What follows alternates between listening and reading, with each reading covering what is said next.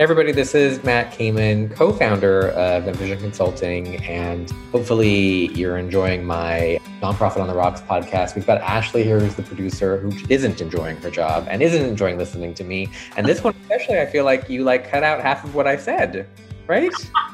Matt, if I hadn't done that, like it already has an explicit rating for the occasional F bomb that gets dropped, but this one, you know, you and Wendy did not hold back. The point is, I didn't want to steal from your tell all book. Mm-hmm. That's really what it is. There's something about teasing the audience and then there's leaving too much out there. You know, you the the part that you took out, which was my favorite part of the whole thing, that you took it out was me talking about being a platinum gay. So I guess what's going to end up happening is that at another time, at another podcast, I'm going to have to re-mention the fact that I am a platinum gay, and then we'll see if people remember this conversation. Matt, please tell our audience what is a platinum gay. You can't just leave no, them no, hanging. No, no, no, we're going to that. We're going to leave it just like that. That's it. Platinum They're going to have to go to urbandictionary.com. I'm going to have to put a link, Matt, so that people can can look this up because now you've got a lot of curious people. I know. People pause the episode right now and go to our website, envisionnonprofit.com, and you will have a link. I will put a link to the Urban Dictionary so you can find out what Matt means when he calls himself a platinum gay. That's right. So this is our final episode of season one, which we all know is an arbitrary number. We're just putting that out there as the end of season one. It could it could continue. We thought ten was a nice round number. Ashley, I just want you to know it has been a pleasure working with you. I'm really enjoying this. So I hope that everybody enjoys. This is the the final episode of season one. I love my friend Wendy Carpenter. She's amazing. I hope you enjoy her story. I hope you enjoy everything about her. Ashley, any final words of wisdom? yeah, I just want to remind everyone that you can subscribe to us. I don't know how you're listening to us now, but if it's off our website, great. But we would love it if you would subscribe and leave a review, hopefully positive, you know, wherever you get your podcasts. And also, if you know anyone that you think would make a great guest on our show, you can also contact us. We have a form you can fill out on our podcast page on our website, envisionnonprofit.com. Cool. All right, everybody, enjoy Wendy. Hello, Wendy Carpenter, CEO of Penny Lane. Thank you so much for joining me tonight. How are you doing? I'm doing fine, Matt Kamen. It's always uh, good to see your face, and uh, anytime I spend with you makes it a better day. Oh, uh, that's amazing. Thanks for buttering me up. I just also want to tell the people who are listening that you and I are both wearing the same color, but you look spectacular and amazing. Your skin looks like porcelain. I oh. look completely like shit. So I'm so happy people aren't watching this because you look amazing. well, thank you. Oh, so thank you. before we start, what are you drinking tonight for? Well, you know, I'm a vodka girl. And it's not because it's low in carbs. It's not about that. But Ketel One is always my go-to, and I drink it straight. Nice. Uh, a little, a little chilled. So yeah, that is my drink du jour. Nice. And you, what do you have? You have a whole bottle. I do. I'm gonna. I'm going to drink this whole thing in a minute. But are you? You have. You have ice in there. So right? Yeah, so, right? yeah, just a little bit. I mean, you know, just to make it look like I'm not a complete alcoholic. You know, I try to put in a little something. I am so impressed. I can't do vodka. I can do vodka straight, but that it ends bad for all of us. So yeah. So yeah. So I've got this bottle, and I've been this this pandemic i mean if people listen if people listen to other podcasts this pandemic has not not been great to my liver but this is woodford reserve so philip and i my husband and i took a, a trip in october totally broke the rules and went to the kentucky bourbon trail and we oh. went to woodford reserve and it is a gorgeous gorgeous place with really good bourbon and so that is what i'm going to pour myself and uh, we'll take it from there and by the way, the sound effects of the gurgling down was just beautiful. Thank you. Thank you. I do that. I do that, I do that for people to, to, hear it. So hopefully they join us. So cheers to you. To um, what would you like to toast to for aside from the obvious for 2021? What would you like to toast to? You know, I want to toast to good friends, good connections, and just the feeling that we're never alone because we're kind of all in this together. And I want to toast you, my friend Matt Kamen, for always making me feel like I am the belle of the ball. So thank you. I love that. Thank you. Cheers to you. Mm. Mm, so good. So as I keep drinking it as the show progresses, again, Ashley's not going to do a great job because she's not that good at it. But hopefully she'll uh, she'll make me feel okay. So what I would love to know first off, and we'll get into Penny Lane a little bit later into the show. Um, tell us a little bit about yourself. Like, how in the world did you end up in nonprofit? Well, you know, it's an interesting. I, I'm I'm a, I'm a white girl from Tucson, Arizona, and uh, you know, probably the, the last person that uh, anyone would think would end up in a, a nonprofit that serves people that are very vulnerable and very at risk. I, I I grew up, you know, privileged. I had two parents that that loved me very much. But at the age of 10, I I really suffered a huge loss in, in that I always felt I was an only child. I am an only child. And I always felt very, very special, very adored. Not spoiled, but I, I felt very loved. And my parents ended up having a divorce that was pretty messy. And my life went from a lot of bright happiness and joy and content and safety to one of being not sure I was going to get my mom through the night. She had a, a, a breakdown, and um, we had a small business. And at the age of ten, I found myself being a caretaker for my mother and trying to run a family business. You know, like a ten-year-old could and did. And also, you know, my dad, who who loved and adored me, had another family. And all of a sudden, I was very alone in the world. And I think that that gave me a perspective of what it feels like. And again, my my story is not anywhere near as traumatic as as many, but I do know what it feels like to suffer. I do know what it feels like to have my heart broken. I do know what it feels like not to know where your next meal is going to come from or who's going to take care of you or who's going to tuck you in. And that really built a sense of purpose and empathy for me that I had a story and that even though I'm a white girl from Tucson, doesn't mean I don't know what suffering feels like.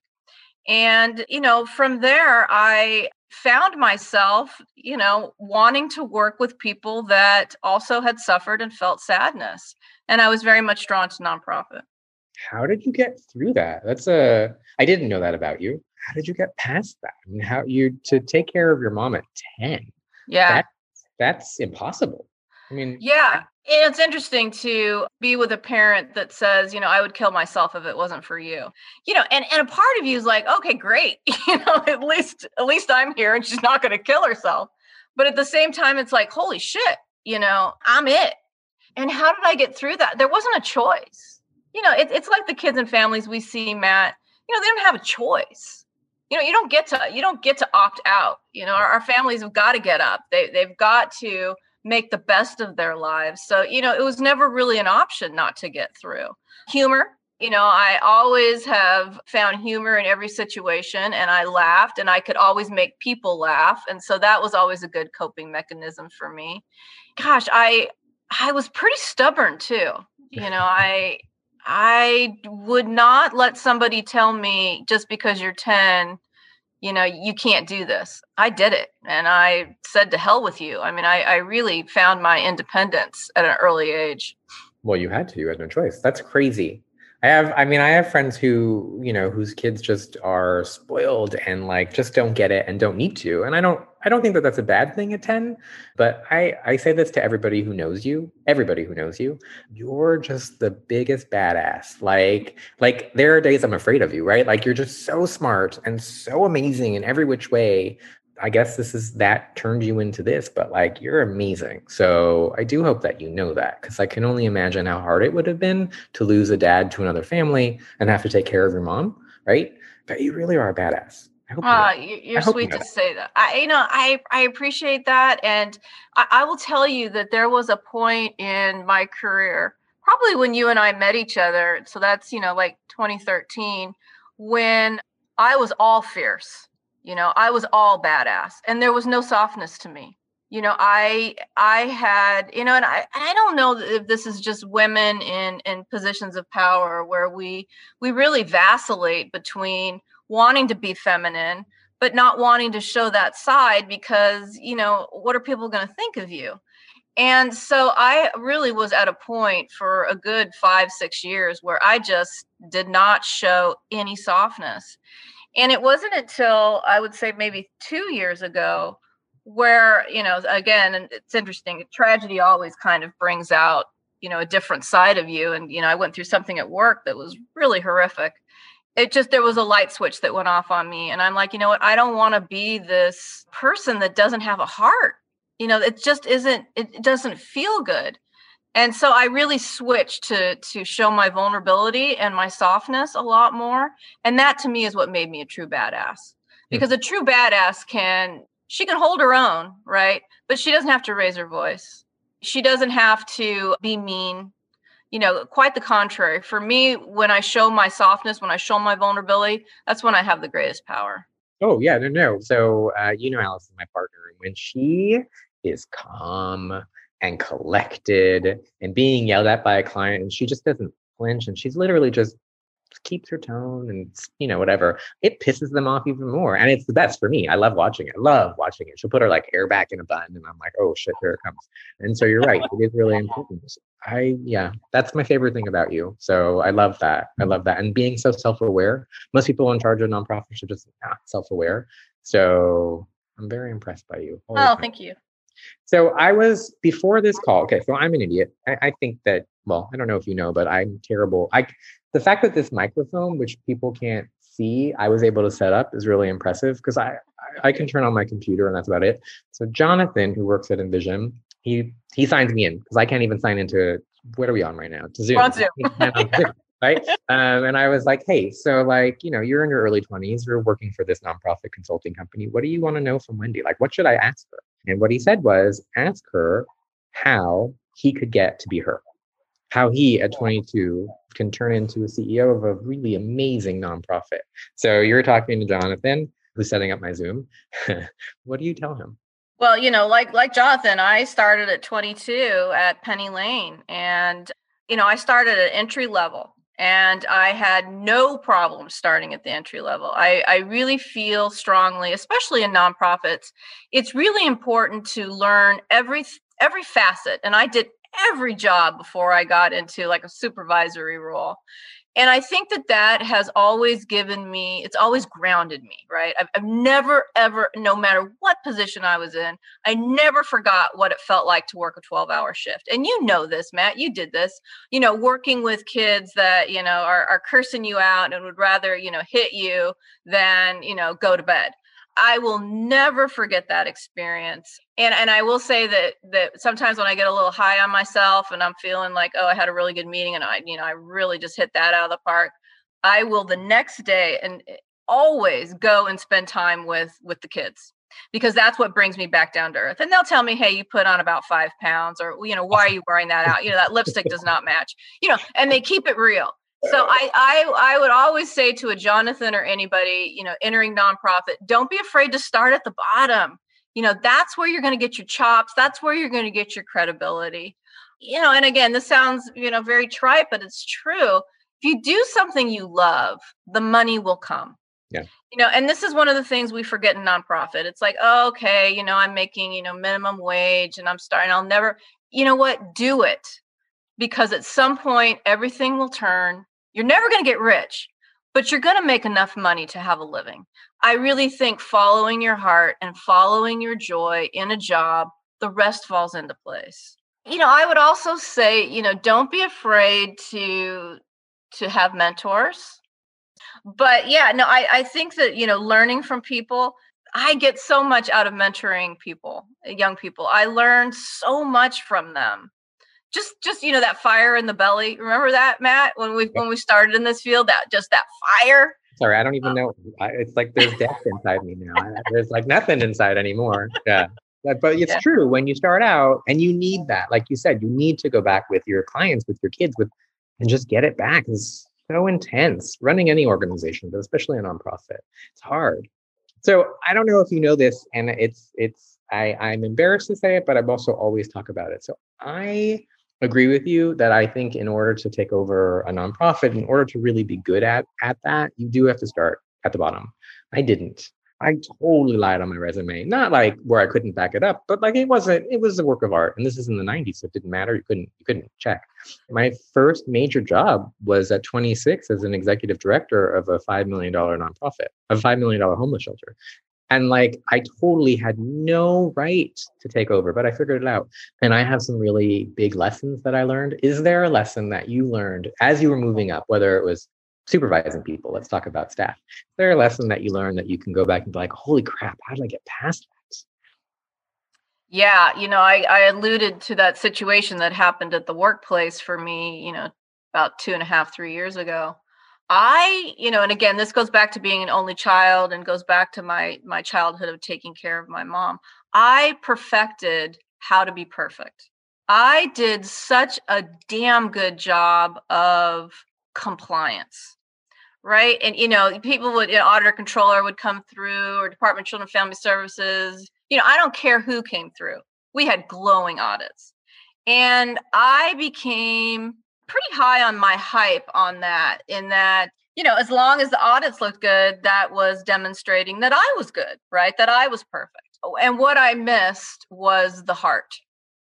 And so what resulted in that was you know really bad situation at, at one of our group homes where um, a kid became very very sick. She um, you know was one of these kids who would often say she was sick because she didn't want to go to school or say she was sick because she you know needed attention and love. And so after a while the staff just started ignoring you know the the, the behavior. Well you know one time she's really sick and she's got meningitis and almost dies. You know and you go back and you look at the situation oh boy we were doing head checks every 15 minutes. You know we were doing everything on paper the way we were but we missed the heart. Mm. we missed the soul of seeing a kid for whatever reason needing something from the adults that were there to take care of her. And you know it's really easy for a ceo to sit around and blame the staff that did that but it started with me. Hmm. you know that that's what i was championing right was do your paperwork you know make make sure all your audits look good and i missed i missed the heart and the soul. So you know for me that's that's been that's been the biggest lesson is gosh, if you are loving and caring and doing the very best you can, that is a hell of a lot more important whether you get your notes in on time. So now that is that that's really what I preach. Wow. Is you know what? You, you you maybe you screwed up, but where was your intention and where was your heart? And let's let's let's let's focus on that. I love that story. I love that story. I wish more CEOs were like you because they're not. I remember I I was so I was running a homeless shelter and my cook was an alcoholic and he was homeless and he kept falling off the wagon um, and I remember like so we we were closed during the day, and that's when we had a, a soup kitchen as well. So he was he was cooking, um, and we let I, I don't know. I was going shopping. I was doing whatever I was doing. I came back, and he was passed out on a bench outside of our shelter, completely wasted, like passed out, and everything was on the kitchen. And there was a small fire that started. And thank oh, God I got there when I did, because if I didn't, right, it would have burned down. So oh. I was obviously furious and and had no heart and fired him, but on the spot, which you know only put him back into being homeless because with our job he was able to pay for an apartment. But what I remember really really clearly was that when I called him into my office to to let him go, he was high as well, and I closed the door, so I was stuck Ah. and he he came like actually came to attack me and i had to go outside the window so like my biggest memory about all of that is like you said think about it lead with your heart don't necessarily fire somebody if they're having you know who's homeless but also protect yourself if you're going to fire somebody and uh, exactly. uh, if you're in an office and there's a door don't close it and if you do you be next to that door because like if i didn't have the window behind behind me it would have so that that's my memory for anybody listening. When you fire somebody, don't be on the other side of the door. There you go. That's my memory. Yeah. that's great. So I want to talk a little bit about Penny Lane because I think that people should know about what you do. I mean, it's an amazing organization. We know you because we our very first client when we started this company, you acquired. So we really got to work very closely with you and know you really well. And you are an incredible organization. So can you tell us a little bit about Penny Lane?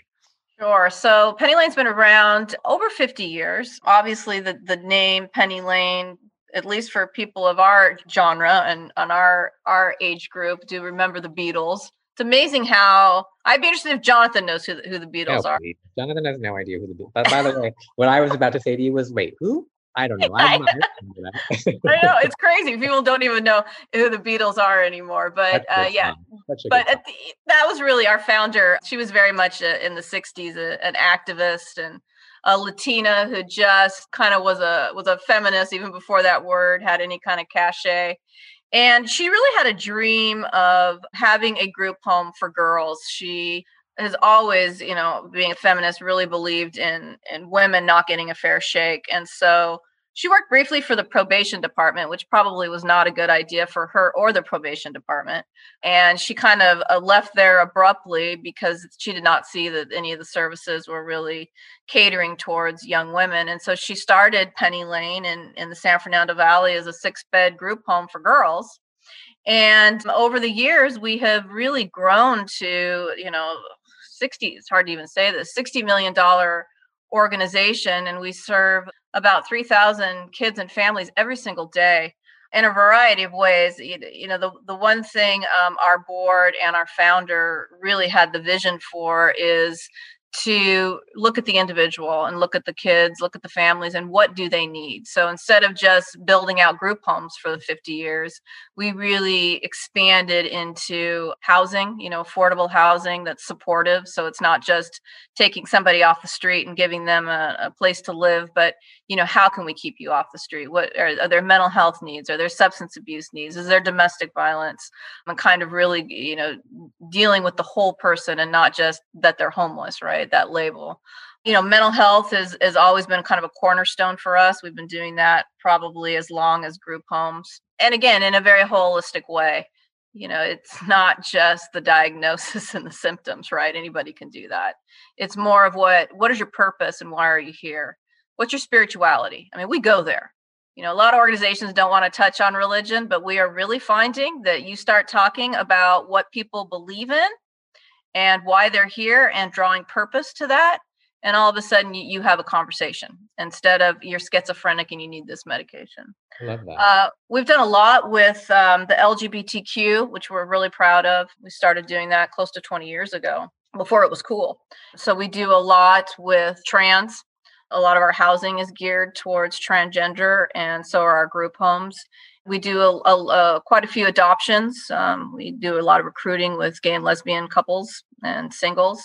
The other thing that we've been doing for quite a while now too are in-home services. So this idea of okay, family, you you are bad, and so we're going to take you your kid away, and then think you're going to get better, and then we'll give you your kid back.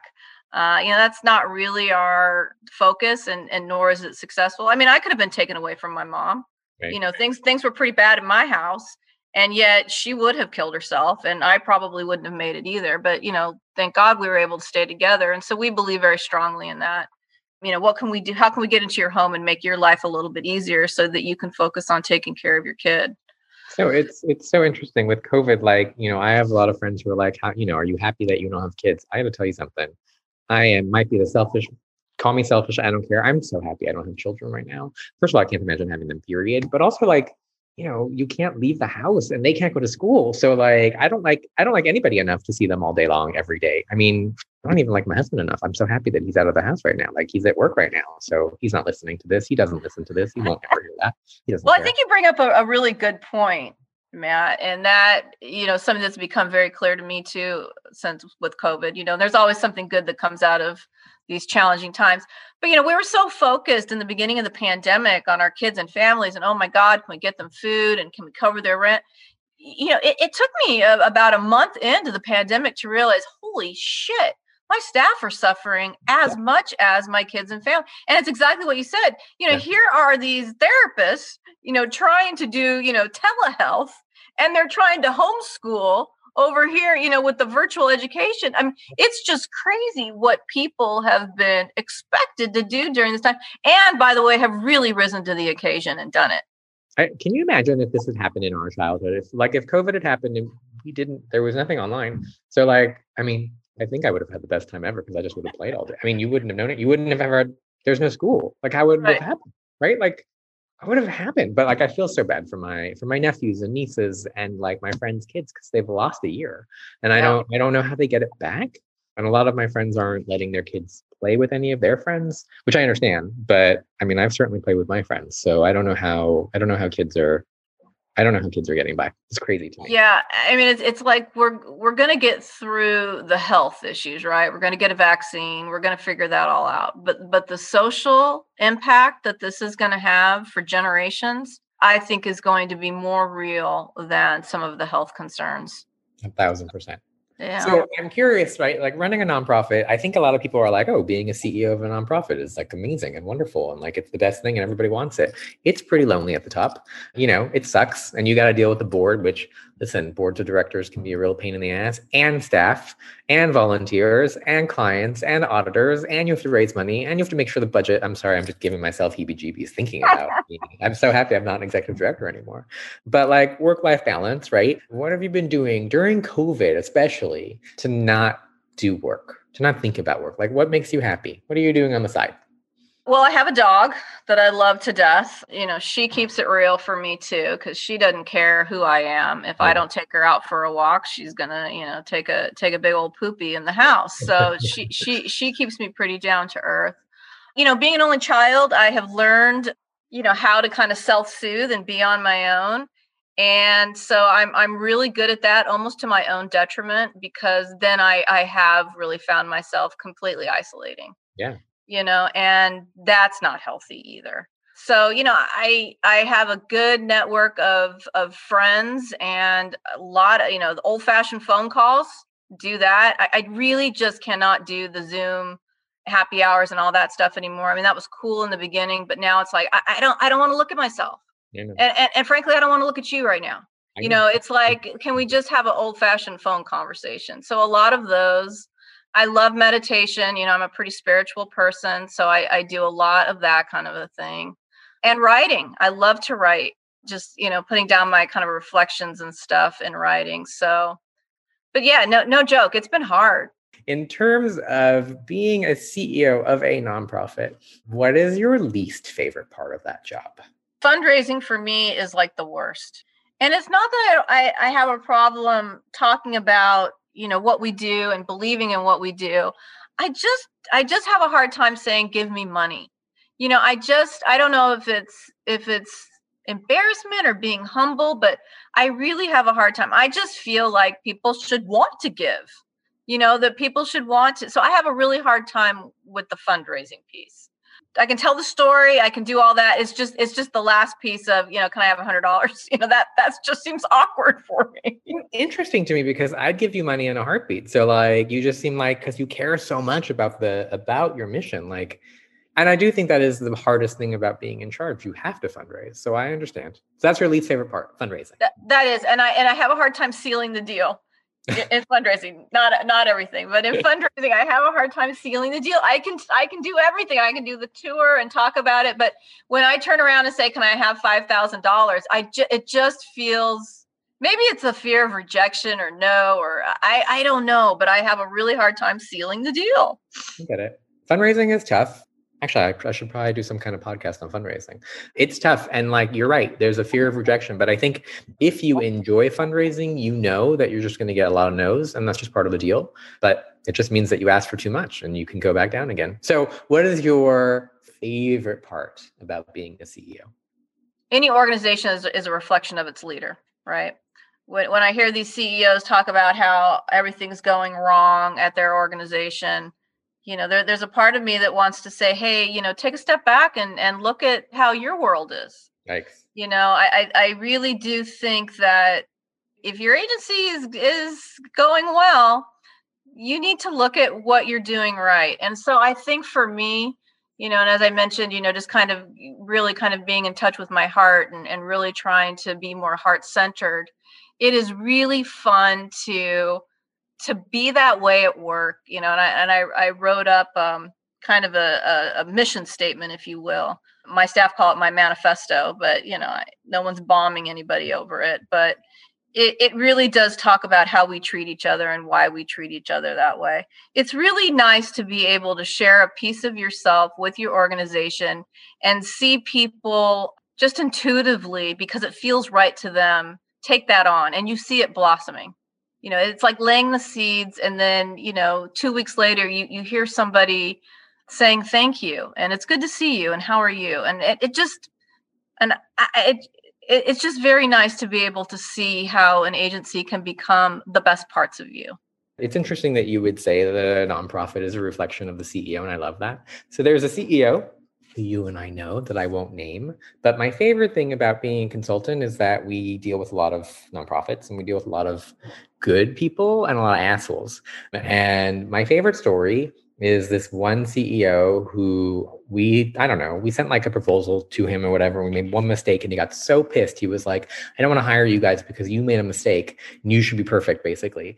And then over the last few weeks, he sent out like four emails that were completely wrong and had to like take them back and resend them and take them back and resend them. And, you know, at the end of the day, his organization is not so strong. So you are correct people nonprofits are a reflection of the people in charge and i completely agree if they're falling apart there's probably a reason for that. If you could do anything else besides being, I mean, you've been at this organization your whole life. Then, if you started at 22, you've been there your whole life. I mean, whatever you had, you had, you had a life before that, starting at 10. But if you, if you could do anything else, forget nonprofit, anything else, what would you do? While I pour myself, by the way, some more booze. I think I would be a psychic. Really? I think th- I think that would be so much fun is to, you know, I I just I am mesmerized by these people that are eh, talking to to dead loved ones on the other side and they're coming back and saying, you know, things that really change people's lives like, you know what, your mom really is not that mad at you because, you know, you you you know, you didn't do something right or, you know, your dad has forgiven you for what you did or whatever I just think that that is so powerful. I would love to be able to be like a psychic. Can you talk to dead people? I think people can talk to dead people. I can't. I would love that. But you know, I think that you know, there's. I mean, I if they're to be believed, and I I choose to believe them that they are, you know, that they are tapping into to the to the dead loved ones and are and are you know revealing to them about what their dead loved ones are thinking or why they died or just somehow connecting those worlds i just think is so powerful. Oh my god that would be so cool. I have i have seen a dead person before and i have really? felt things before but like i wish i could talk to dead people. I cannot but i love that. I'd totally be a psychic too if i could. Yeah. so you have so you would you would say you'd be a psychic but you have zero psychic abilities is what you're saying well, I think I'm pretty intuitive. I mean, I think anybody that is being really real with themselves and you sit with yourself, you know, I truly believe that that uh, most of the answers that we seek are within us. We just don't necessarily want to see those shadows and and really feel those feelings.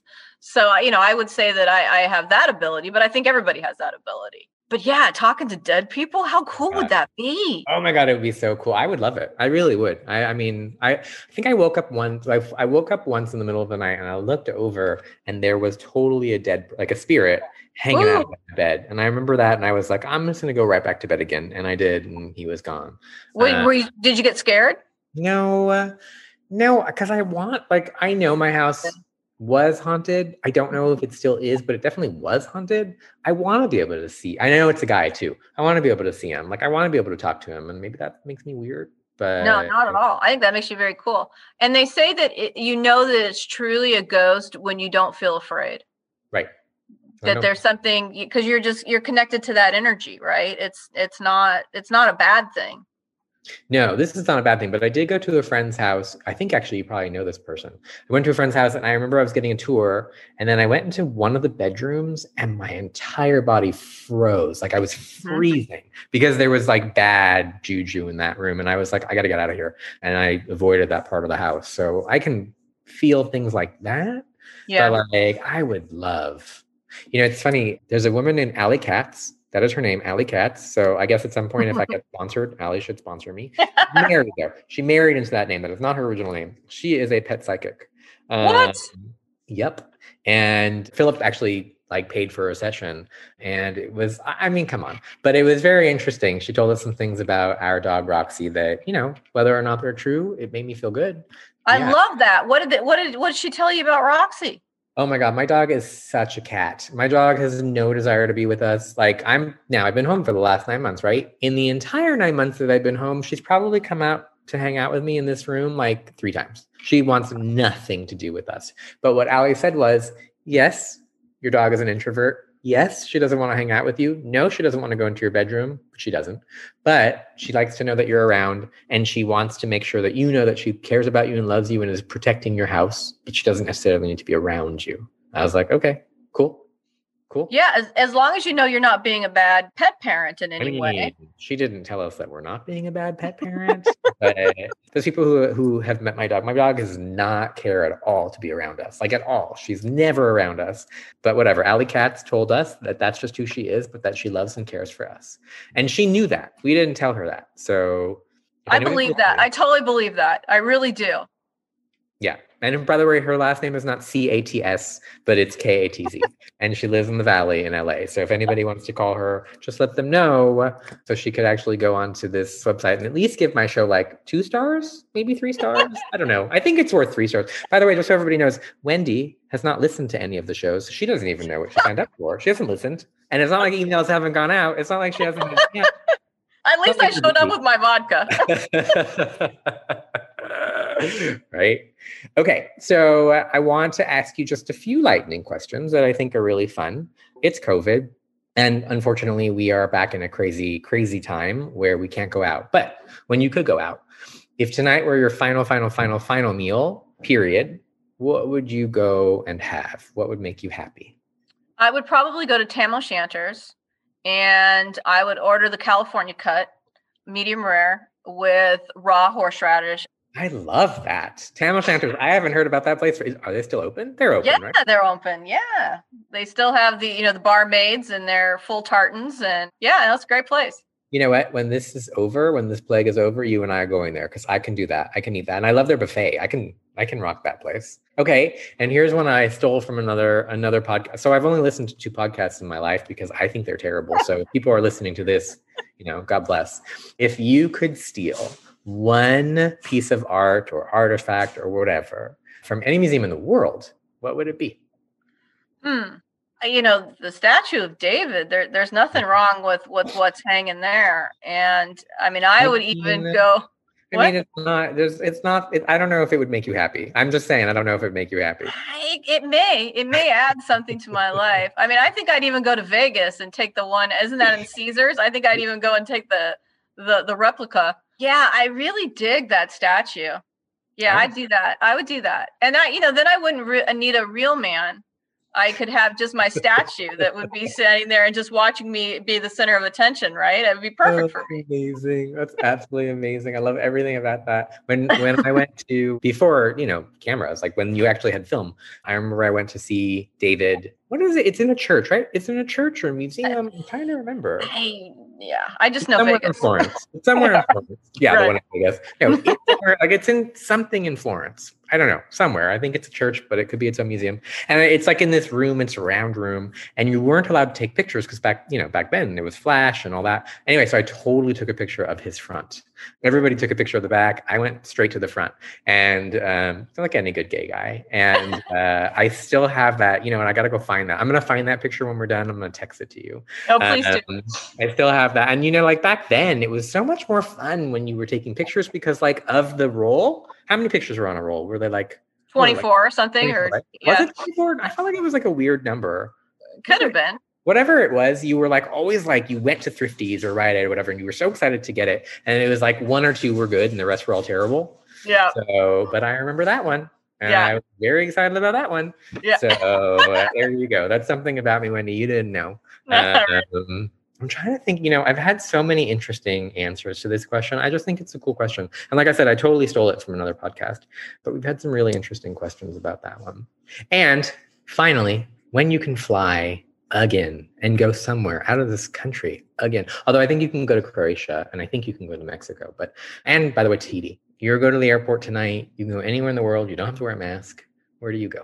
I'm going to Scotland and I'm going to go on a pilgrimage. There is a Buddhist island and I'm going to go and I'm going to contemplate and I'm going to make sure that this whole year, this whole pandemic was for naught. And I'm going to reflect on lessons learned and how I can better myself and better my agency. Ugh, you're such a good person. You're so annoying. I'm gonna be drinking in first class though. If that makes all right, fine. As long as you're in first class, then that's fine. But God, such a good person. Always trying to better yourself. Here I am, just like starting a podcast, drinking, and talking about penises and uh, being a platinum, a platinum gay. So, uh, is there anything, Wendy? Any any like outgoing thoughts or anything that you want to share with the audience that who hopefully has stayed with us? Anything you know aside from Ashley? Anything that you want to share with our listeners? you know, I just want to thank you, Matt. You know, it just feels good to connect with you. You and I have always been kind of kindred spirits. And I think it's because we've always kind of cared about youth in particular, right? The, the teenagers that tell you to go F yourself without even, and, and we love that.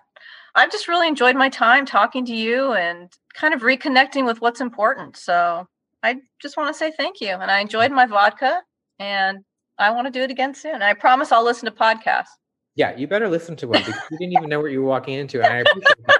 By the way, there I do have one question, one follow-up question. Foster youth is one of those areas that are just, I mean, you really can make a huge impact on somebody's life and change the trajectory of their life, which is hard for me to say that word because I've been drinking. You know, again, there's so many nonprofits and so many missions, but why foster youth? Why should we give to foster youth? because they're the inspiration. I mean, the, these are kids who, against all odds, still get up in the morning. I mean, you, you hear these stories of what they've endured, and yet they still have fight in them. I mean, we can all learn. I mean, they are the true healers. You know, you spend an hour with a kid, listen to their story, listen to still that they have hopes and dreams and they still believe. Dude, that's everything.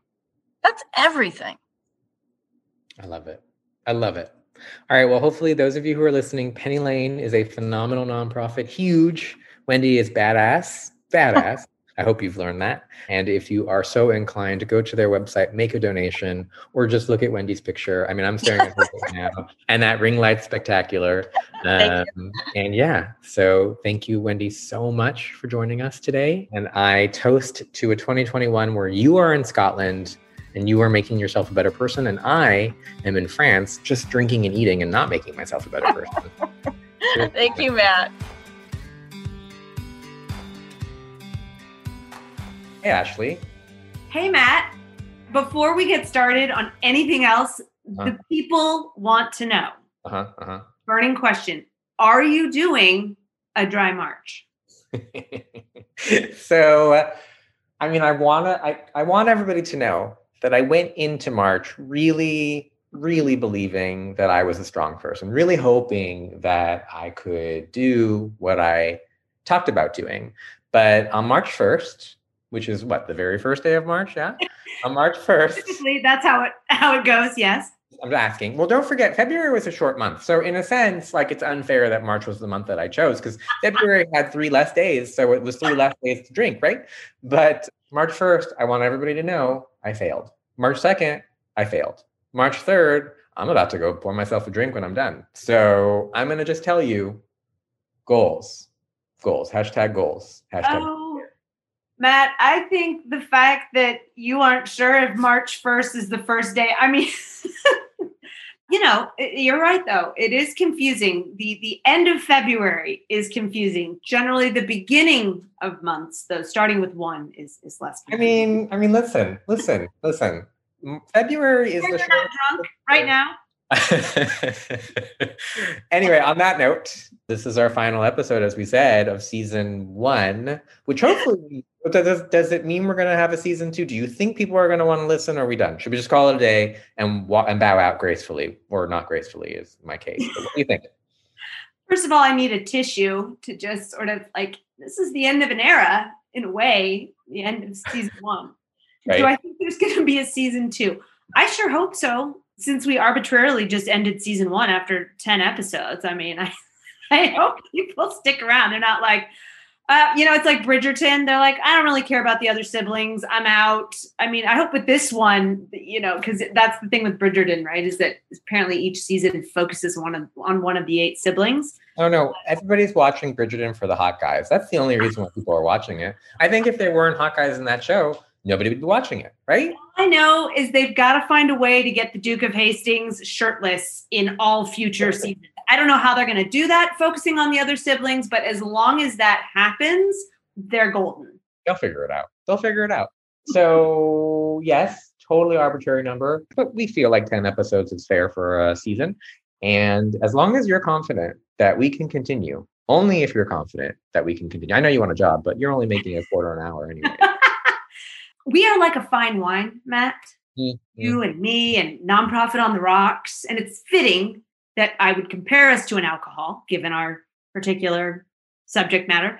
No, I think I think we are getting better with each episode and we're finding our groove. And I think season two is when it really picks up steam. I don't think that's very nice for the eight people that we were interviewing for in season one, but hopefully you know, they're not listening anyway. So they don't know any better. So, all right. Well, season two, I'm very excited about it. We've got some really amazing people that we've already interviewed, actually. And I think it's going to be a lot of fun. So, Ashley, I hope you have a phenomenal rest of the week and drink heavily because you're going to need it for the next 10 episodes. Thanks, Matt. And one more time, if you haven't already, please subscribe and look us up at envisionnonprofit.com and let us know how you think we're doing. All right, guys. Thank you so much for listening.